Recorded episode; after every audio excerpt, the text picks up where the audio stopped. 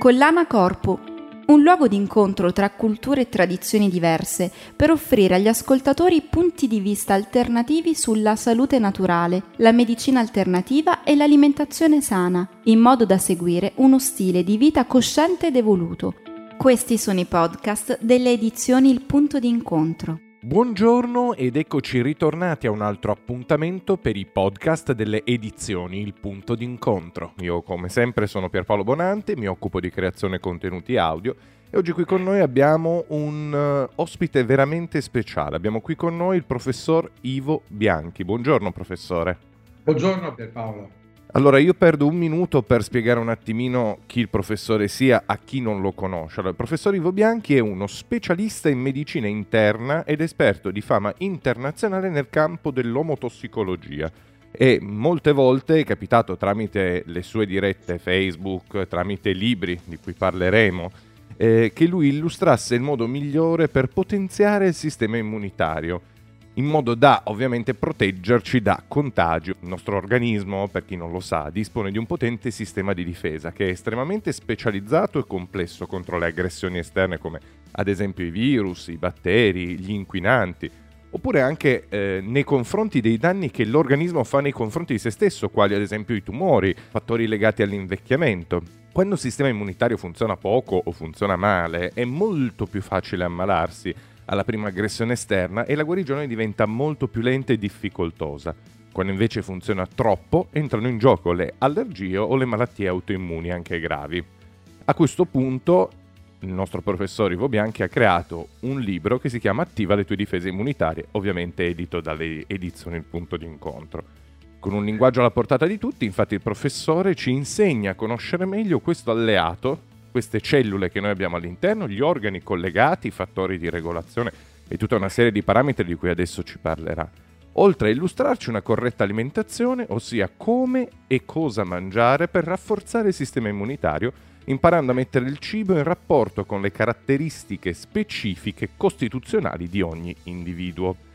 Alla fine di questo libro, di cui oggi parleremo, ma parleremo più in generale col professore, vengono elencati quali sono gli integratori vegetali e minerali più adatti per ripristinare o per mantenere alte le difese immunitarie, spiegando come usarli in maniera intelligente, con l'obiettivo più a lungo termine non solo di stimolare, ma anche di riequilibrare il sistema immunitario. E qui direi che abbiamo fatto una presentazione, spero che sia stata corretta, professore. Sì, sì, perfetta, perfetta per Paolo. Perché arriva adesso questo libro, professore? Da, da, anni, io da 50 anni faccio il medico e ho scritto in genere sempre libri eh, per la classe medica, quindi ho scritto libri un po' complessi che non hanno mai avuto, sono mai stati diciamo, aperti a tutti, io ho scritto sì, sui mitocondri, su, sulla biochimica e così via, però ho sentito la necessità di scrivere un libro che fosse leggibile per tutti e comprensibile per tutti, perché mi sembra importante che le persone sappiano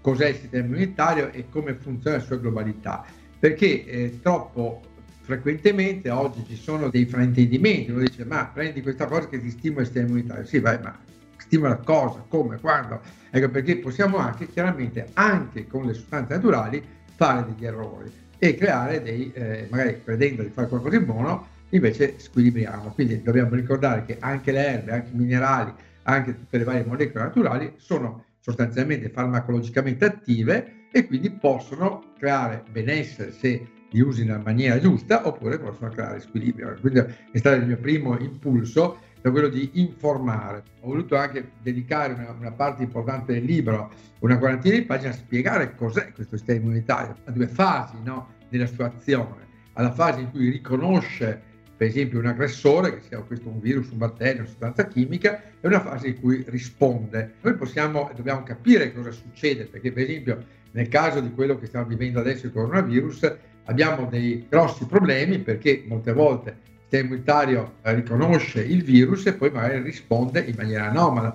I morti che noi vediamo sono morti per una cattiva risposta del sistema immunitario più che una mancata risposta. Questo è importante. E quindi dobbiamo stare molto attenti a Innanzitutto eh, mi interessa che col libro la gente capisca cos'è questo sistema immunitario, quali sono eh, in, maniera semplice capire più o meno che ci sono due fasi no? e che vengono una dopo l'altra. Quindi, per esempio, tu hai una prima fase in cui magari hai la febbre, la grande reattività, e poi la fase in cui il sistema immunitario capisce cosa c'è e sconfigge la malattia nell'arco di, eh, dei giorni successivi, dai 3-4 giorni dopo l'inizio della malattia. No? E quindi bisogna capire cosa succede anche per intervenire con le cose giuste. Quindi bisogna in una prima fase, per usare cose che attenuino la grande risposta reattiva iniziale e poi sostanze che invece aiutino a, a creare una difesa immunitaria che sia persistente. Un altro problema che vediamo al giorno d'oggi del virus, molti pazienti fanno la malattia, però poi non rimangono immuni o hanno un'immunità molto breve e questo molte volte è perché mai sbagliamo le sostanze da usare. Naturalmente in televisione o così non se ne parla perché è un argomento un, un pochino complesso, quindi hanno paura di, di dire qualcosa di complesso. Però un conto è dire qualcosa di complesso, magari cercando di spiegarlo come cerco di fare io e cercando comunque di educare le persone, anche richiedendo un momento di sforzo, se, se si vuole, no? un momento di sforzo intellettuale. Un conto invece è cercare di semplificare al massimo, pensando che le persone tanto cervello non ne abbiano, e quindi dare un, un, messaggio banale come può essere quello lavati le mani, metti la mascherina, che non è una, una soluzione secondo il mio punto di vista. Chiaramente le misure igieniche sono certamente molto importanti, però bisogna anche eh, attivare appunto le proprie difese in relazione con quella che è la tua Costituzione. Cioè, per esempio abbiamo visto, bisogna valutare allora, la Costituzione del paziente, cioè il paziente, io ho, fatto molti libri e molti articoli sulle Costituzioni umane, no?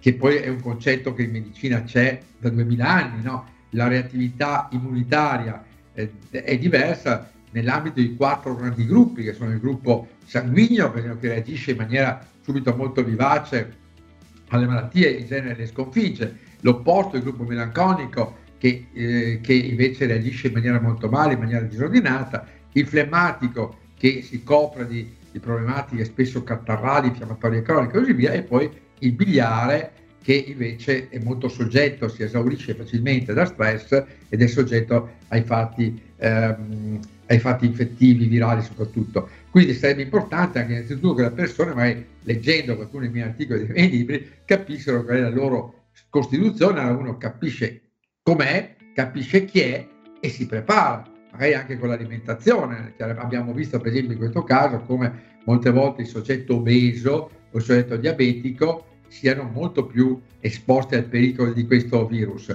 E quindi ecco che una volta che tu sai che sei così, reagisci magari con la dieta, con, la, eh, con l'esercizio fisico, con magari ci sono anche chiaramente delle sostanze farmacologiche o, o anche vegetali molto interessanti per, per, agire su questo. Poi abbiamo l'altro concetto, il, sesso del paziente, il, l'uomo, il maschio, io quasi sempre ho visto, miei, ho visto tantissimi pazienti con questo, con questo virus, e quasi sempre quello che viene colpito, bastonato in maniera molto dura è il maschio. Quindi molto spesso mi arriva la coppia, eh, la coppia malata e dopo, magari dopo un mese arriva solo la, la donna e il marito invece è, è deceduto. No? È successo varie volte in, questo, in questi mesi di, di pandemia. No? Quindi il maschio, è, è, questo non è ineluttabile, che se uno è maschio dice sono maschio mi devo eh, tagliare i testicoli perché eh, non voglio essere maschio e ho questa sfiga di, di ammalarmi di più del virus, capito? Cioè, ecco, quindi voglio dire, il, maschio sa che ha un, un problema legato al, al, suo, al, suo, sesso, perché il maschio, ricordiamoci che la differenza tra il maschio e la femmina è una differenza cromosomica, al maschio manca un pezzettino di un cromosoma, che lui ha il cromosoma Y e la femmina ha il cromosoma X, quindi la femmina ha quattro gambette, il maschio ne ha tre, quindi sappiamo bene che questo dipende da questo, e il maschio poi dal punto di vista immunologico, per esempio, gli manca una, delle sostanze della reattività immunitaria, quindi basta correggere questo aspetto. Uno sa che, per esempio, ci sono delle citochine, no? che sono i nostri effettori delle difese, che nei maschi sono diverse, dire, nulla è ineluttabile, ecco, nulla è ineluttabile. Questo è forse un concetto molto importante, no? che noi conoscendo riusciamo a fare. La base tutto, di tutto secondo me, la, la vita è la conoscenza. La conoscenza è lo studio. No? Se tu studi, conosci, sai, non sei in balia e quindi puoi fare. Ecco l'importanza del, dei libri no? Che devono essere eh, studiati, letti, digeriti. Cioè, eh, anche più volte questo libro, per esempio, è un libro che sì, può essere di lettura piacevole, ma deve essere letto e riletto questo libro, perché eh, non è detto che una persona appena lo legge capisce cosa vuol dire eh, cosa sono i linfociti, i granulociti, però la, la seconda lettura poi, poi riesci, io quando ero all'università leggevo in genere i libri cinque volte, alla quinta volta avevo capito, ecco, però, non leggevo mai la una volta, ecco, tuttora adesso ripasso sempre, anche ieri sera ho ripassato per il nostro incontro di oggi, perché voglio dire, non è che, che, che è scontato il discorso. Poi un'altra cosa molto importante è l'età, però eh, dicevano gli antichi, Terenzio Varrone diceva senectus ipse morbus, sì, vabbè, eh, però eh, non è che necessariamente uno se è vecchio deve morire, cioè che deve, quando compi gli anni, no? Adesso sembra quando uno compie 70 anni deve necessariamente eh, disfarsi di tutto ed avviarsi verso la tomba scavata. Tu fai delle terapie che ci sono adesso fruibilissime per capire quali sono i, fattori dell'invecchiamento e noi sui fattori dell'invecchiamento possiamo lavorare. Abbiamo migliaia di cose, dalla vitamina E al fungo reishi, al, eh, a moltissime sostanze, ci sono addirittura degli attivatori degli organi, con gli ormoni.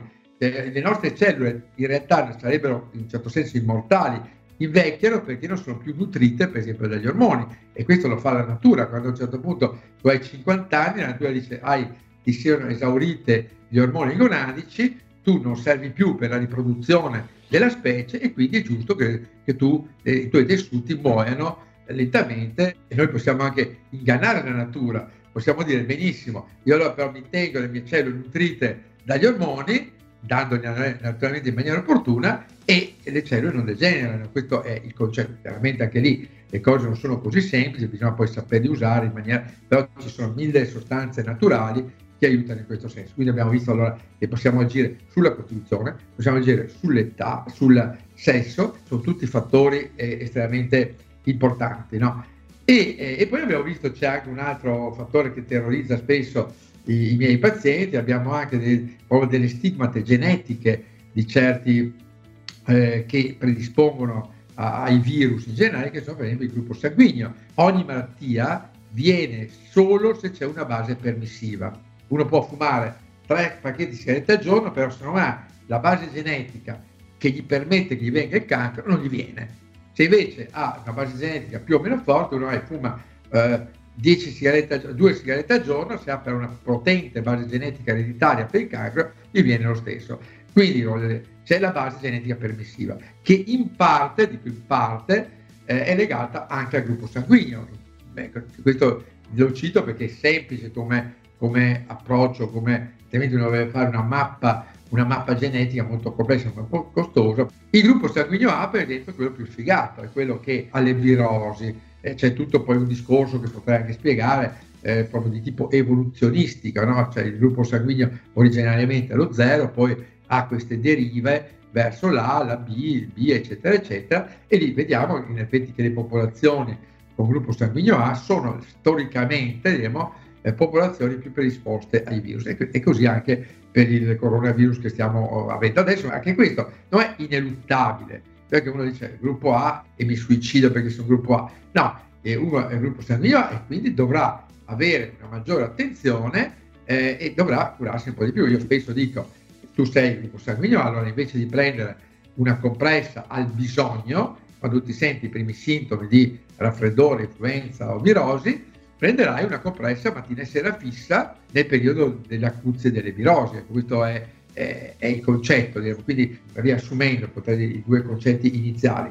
Conoscere il sistema immunitario per sapere come avviene, per sapere perché ti viene la febbre, perché poi la febbre ti va via, perché rimani immune, perché non rimani immune. Qualche giorno fa sono rimasto sbigottito un mio paziente che mi ha portato il suo esame sierologico, per esempio, no? l'esame sierologico per il Covid, e eh, il suo dottore ha detto non si preoccupino, tutto bene, sì, capisco tutto bene, perché eh, se tu non sai che l'esame sierologico ti dice le, gli anticorpi difensivi, ma anche quelli della fase acuta, tu pensi va tutto bene, ecco, lui gli ha detto, tutto, ha una visione superficiale, tutto bene, in realtà aveva gli anticorpi della fase acuta e quindi lui girava allegramente, no? anche nel mio ambulatorio, purtroppo infatti l'ho, l'ho, gli ho dato la ricetta, poi l'ho cacciato subito eh, il cortile, no? eh, il, eh, scorazzava tranquillamente in ambulatorio con la moglie e i nipotini, capito? Essendo eh, ampiamente positivo. E, e, allora lui, la colpa diremo certamente anche di chi non gli ha interpretato bene l'esame, ma anche sua, perché se lui avesse letto il nostro libro avrebbe saputo che il fatto di avere le IgM aumentate vuol dire che aveva la malattia. Noi non possiamo delegare la nostra salute al medico, all'infermiera, al naturopata, alla fatichiera. Dobbiamo, prima di tutto, sapere noi, avere delle idee di, di massima, in modo che poi il medico ci dà il consiglio e noi eh, capiamo perché, per come, eccetera. Quindi la prima fase, la conoscenza e sapere quali sono i fattori di rischio. Abbiamo visto il gruppo sanguigno, l'età, il diabete, l'obesità e lavorare chiaramente sui fattori di rischio e su tutto si può lavorare. Chiaro che poi quando una persona ha 110 anni fai più fatica, però in realtà c'è quasi sempre una, un, un, rimedio, un aiuto. Ecco, la medicina ha progredito molto in tutti gli ambiti e si può veramente fare molto. Quindi questa prima fase del libro serve per capire questo, questo discorso. Ecco. Nella seconda fase del libro, dopo aver capito l'importanza anche del, dei nostri organi, il timo, la milza, il fegato, tra l'altro è importante sapere che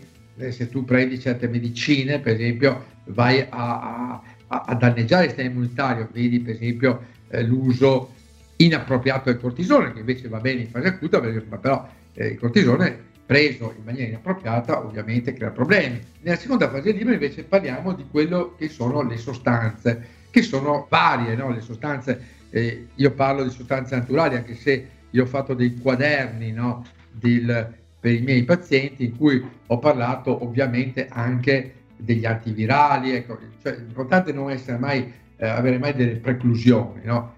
tutto è buono quando si usa in maniera opportuna. Mi viene in mente adesso la metformina, per esempio, è una molecola che si usa nell'ambito del, dei diabetici, è una molecola molto buona ed è una molecola che non solo è utile per il diabete 2, ma è utile anche, per esempio, per rinforzare le difese antivirali. Quindi voglio dire, non è che tutto ciò che è medicina convenzionale sia buono, cattivo e ciò che è medicina naturale sia buono. Bisogna avere una visione ad ampio spettro, una visione molto globale della medicina e quindi io ovviamente nel protocollo che ho fatto per i miei pazienti raccomando anche di tenersi in casa anche quell'antibiotico specifico che si usa per queste forme. Questo aggettivo specifico non si può usare l'antibiotico a caso o il cortisonico a caso. Abbiamo visto che so, il desametasone è eh, molto indicato, per esempio invece se uno dice beh ma prenditi eh, un po' di beta che è sempre cortisone, no, la medicina richiede precisione eh, io ho fatto un podcast in cui ho parlato per esempio della, eh, delle terapie che ha fatto Trump, che mi ha fatto guarire in tre giorni, no? Ecco, e allora sui giornali mainstream cosa viene fuori? Viene fuori che eh, ha preso il cortisone, sì, beh, ha preso cinque cose, tra cui anticorpi monoclonali, antivirali, e poi ha preso il cortisone, ok, allora bisogna spiegare tutto questo, però il, il, il messaggio che è passato nella gente che non aveva ancora letto il mio libro, però dopo dopo aver letto il libro questo sarà risolto, è stato che il cortisone fa bene per i virus. No, non è vero, il cortisone, eh, ricordiamoci, è un immunosoppressore, eh, quindi il cortisone va bene nella fase infiammatoria della, della, malattia, va benissimo, poi va sospeso, però non è che il cortisone fa bene, sì, il cortisone fa bene nell'ambito di tutto un discorso in cui c'è l'antibiotico, l'antivirale. Ecco, importante questo, questo concetto, ribadisco per l'ennesima volta, importante che la conoscenza, l'approfondimento, lo studio per capire, per capire le cose. Allora dicevo, nella seconda parte del libro ci si parla delle sostanze naturali, sostanze naturali che, che ribadisco vanno conosciute, perché possiamo fare dei bei casini con sostanze naturali. Eh, io eh, tante volte sentendo magari il paziente che viene, ma eh, mi ha detto il dottore di prendere un po' di uncaria che mi fa bene per le difese, che è una cazzata terrificante perché l'uncaria può far bene per le difese in certi casi, ma per esempio nella fattispecie di questo virus l'uncaria non è indicata, perché poi l'uncaria va bene, non è che non vada bene, ecco, va bene in certe situazioni, ma non va bene in questa situazione, perché? Perché sposta le difese dalla parte del, non dalla parte antivirale, dalla parte antibatterica. Quindi in questo caso non va bene. Quindi le piante vanno conosciute, ecco, vanno conosciute una a una e va mh, capito un pochettino, cioè io in questo libro dico è molto semplice, vado una paginetta per pianta, va capito per esempio che l'echinacea cosa serve? L'echinacea serve per, eh, per impedire che il paziente abbia la cosiddetta tempesta citochinica. Cos'è la tempesta citochinica? Quella che, che colpisce il paziente che ha il virus e molto spesso soccombe per questa tempesta, che è una tempesta difensiva, un vento difensivo, per le volte soccombe a questo vento difensivo. E allora l'echinacea fa sì che uno non abbia questa, questa, questo vento eccessivo quando fa la malattia acuta, però ecco, uno non può prendere l'echinacea così a caso tutto l'anno, perché tu sopprimi il vento, invece di esserci il vento, il vento eh, a 150 all'ora, c'è la calma piatta e lo soccombi perché non reagisci neanche un po'. Va capito come usare quindi anche l'echinacea, no? E così eh, io ci, ho parlato delle piante che mi piacciono di più, che sono, eh, che sono l'astragalo, l'andrografis paniculata, pianta di cui pochissimi parlano, che però è la pianta chiave per questa, per questa virosi, no? L'aglio eh, è un, da sempre un, un, ortaggio medicamentoso, il quale cosa fa l'aglio? L'aglio non è che ti fa solo venire l'alito e, e tu cacci il, eh, diremo, la persona infetta perché sai odore di aglio, come può pensare qualcuno, no? Bensì l'aglio abbassa l'interleuchina 6, l'interleuchina 6 è questa citochina infiammatoria che crea i maggiori danni legati al virus.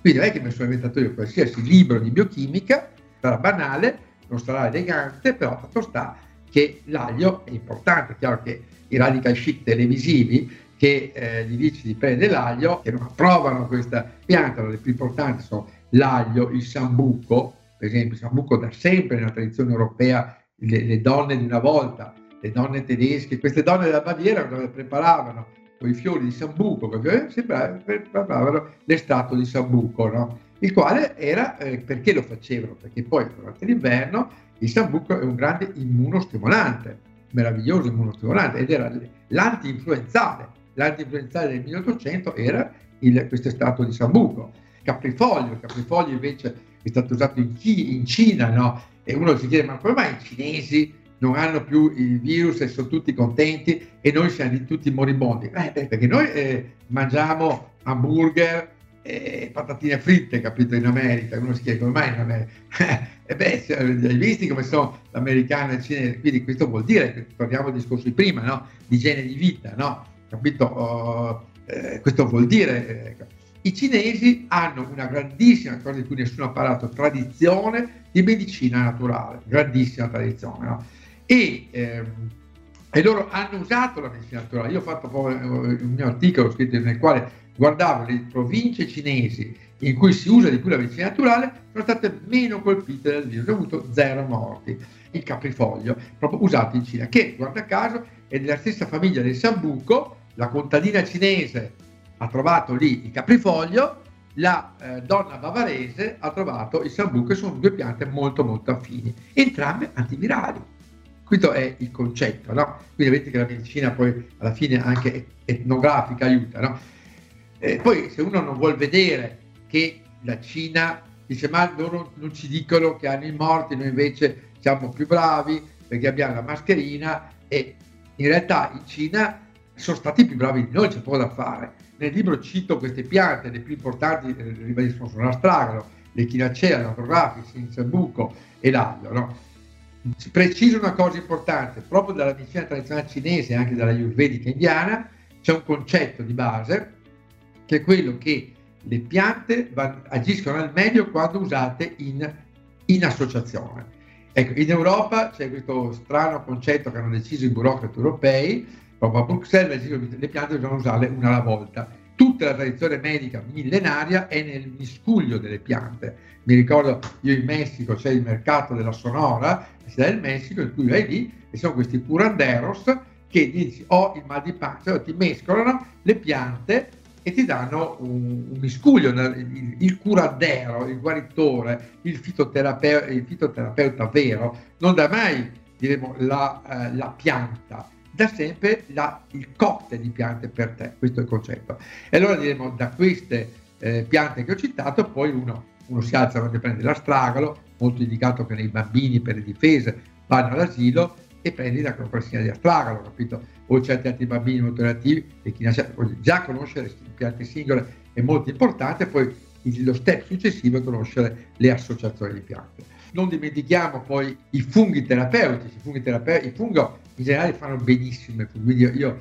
tutti i giorni bisogna mangiare funghi, ma anche i semplici champignoni, semplici, cioè i funghi so, sono ricchi di beta-glucani, che sono degli straordinari immunostimolanti, eh, che sono nel lievito, che è sempre un fungo, e in tutti i funghi. Quindi io dico mangiate funghi e aglio, e a, a tutto spiano, cioè come concetto di un bello spicchio di aglio nei funghi, ti mantiene certamente sano. No? Di questi funghi il più importante dal punto di vista antivirale è lo shiitake, che però è molto simile in realtà al protaiolo, quindi non è che sia una cosa straordinaria, e poi volendo, io ho parlato nel libro anche del, del reishi, dello shiitake, del maitake, della BM, vai, uno legge il libro e approfondisce e capisce che se poi sei più fiacco prendi lo shit, il cordyceps, se sei più vecchio prendi il maitake, se sei anche allergico o hai una malattia autoimmune prendi il reish. Ecco, ancora torniamo al discorso di prima, no? non c'è il rimedio bon che va bene per tutti, esiste sempre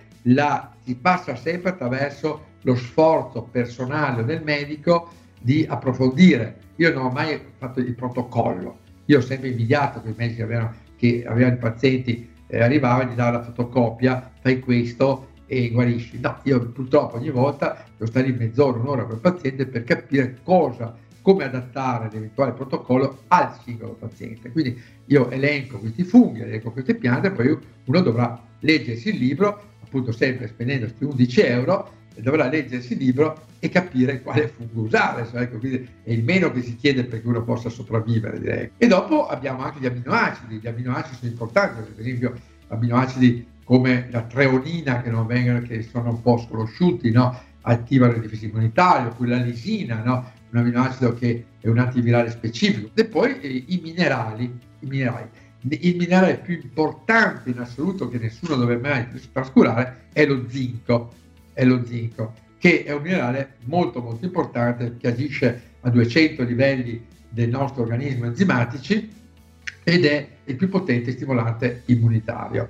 Viene in mente proprio un mio paziente che abita in Provenza, che ha 96 anni ed è un ingegnere eh, efficientissimo, e lui mangia ogni mattina una porzione di, di ostriche.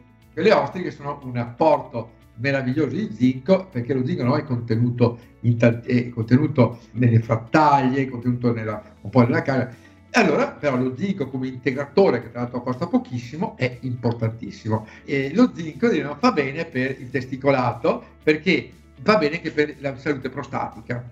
Quindi abbiamo un doppio vantaggio nello zinco che è l'elemento principe delle difese immunitarie, ma anche l'elemento principe della difesa maschile, come il rame è l'elemento principe della difesa femminile, per esempio. Ci sono le vitamine, naturalmente, no? Io ho spiegato qual era il ruolo della vitamina C, perché no? Soprattutto il ruolo della vitamina D, eh, che è molto importante, poi alcune vitamine del gruppo B, però non a caso, no? Eh, perché le vitamine B non è che sono tutte uguali, che il numero è casuale, quindi la vitamina B che serve è la B2 per esempio, l'altra vitamina importante è la, eh, è la B5, la B6, quindi ho spiegato le singole vitamine del gruppo B.